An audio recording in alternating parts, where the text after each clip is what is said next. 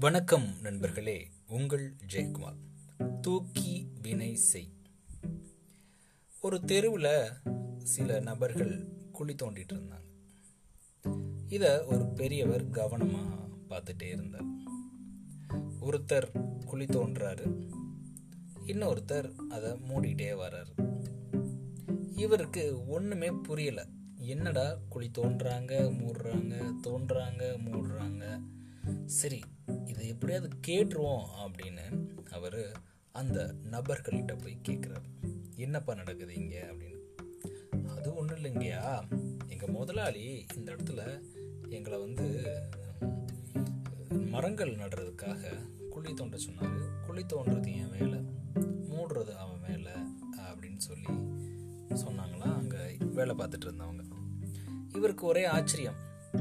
சரி தோணுனீங்கல்ல மரத்தை எங்கே அப்படின்னு கேட்டால் இன்னைக்கு அந்த மரம் நடுறவன் வந்து லீவு ஆனால் எங்களுக்கான வேலை என்னன்னா தோண்டணும். அவனுக்கான வேலை என்னன்னா மூடணும். இதைத்தான் நாங்கள் பண்ணிட்டு இருக்கோம் அப்படின்னு சொல்லி சொன்னாங்களாம். எஸ் மை டியர் ஃப்ரெண்ட்ஸ் திட்டமிடல். அப்போது அங்கே அந்த மர நடுவர் வரல அப்படின்னா அதற்கு என்ன பண்ணணும் அப்படின்னு அவங்க யோசிக்கவே இல்லை.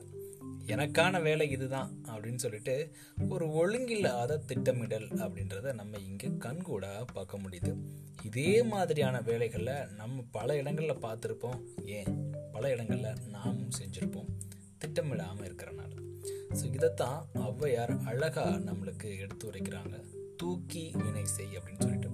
எந்த ஒரு செயலை செய்கிறதா இருந்தாலும் பல முறை ஆராய்ச்சி செய்து அதில் உள்ள சாதக பாதகங்களை அறிந்து முக்கியமாக திட்டமிட்டு அந்த செயலை செய்கிறப்போ அதற்கான பலன் அதிகமாக இருக்கும் அப்படின்னு அப்போவே ஆத்திச்சூடியில் ஔவையார் இந்த ஸ்வாட் அனலிசிஸை ரொம்ப சுருக்கமாக இரண்டே வரிகளில் தூக்கி வினை செய் அப்படின்னு அழகாக கொடுத்துருக்காங்கன்னு நான் நினைக்கிறேன்.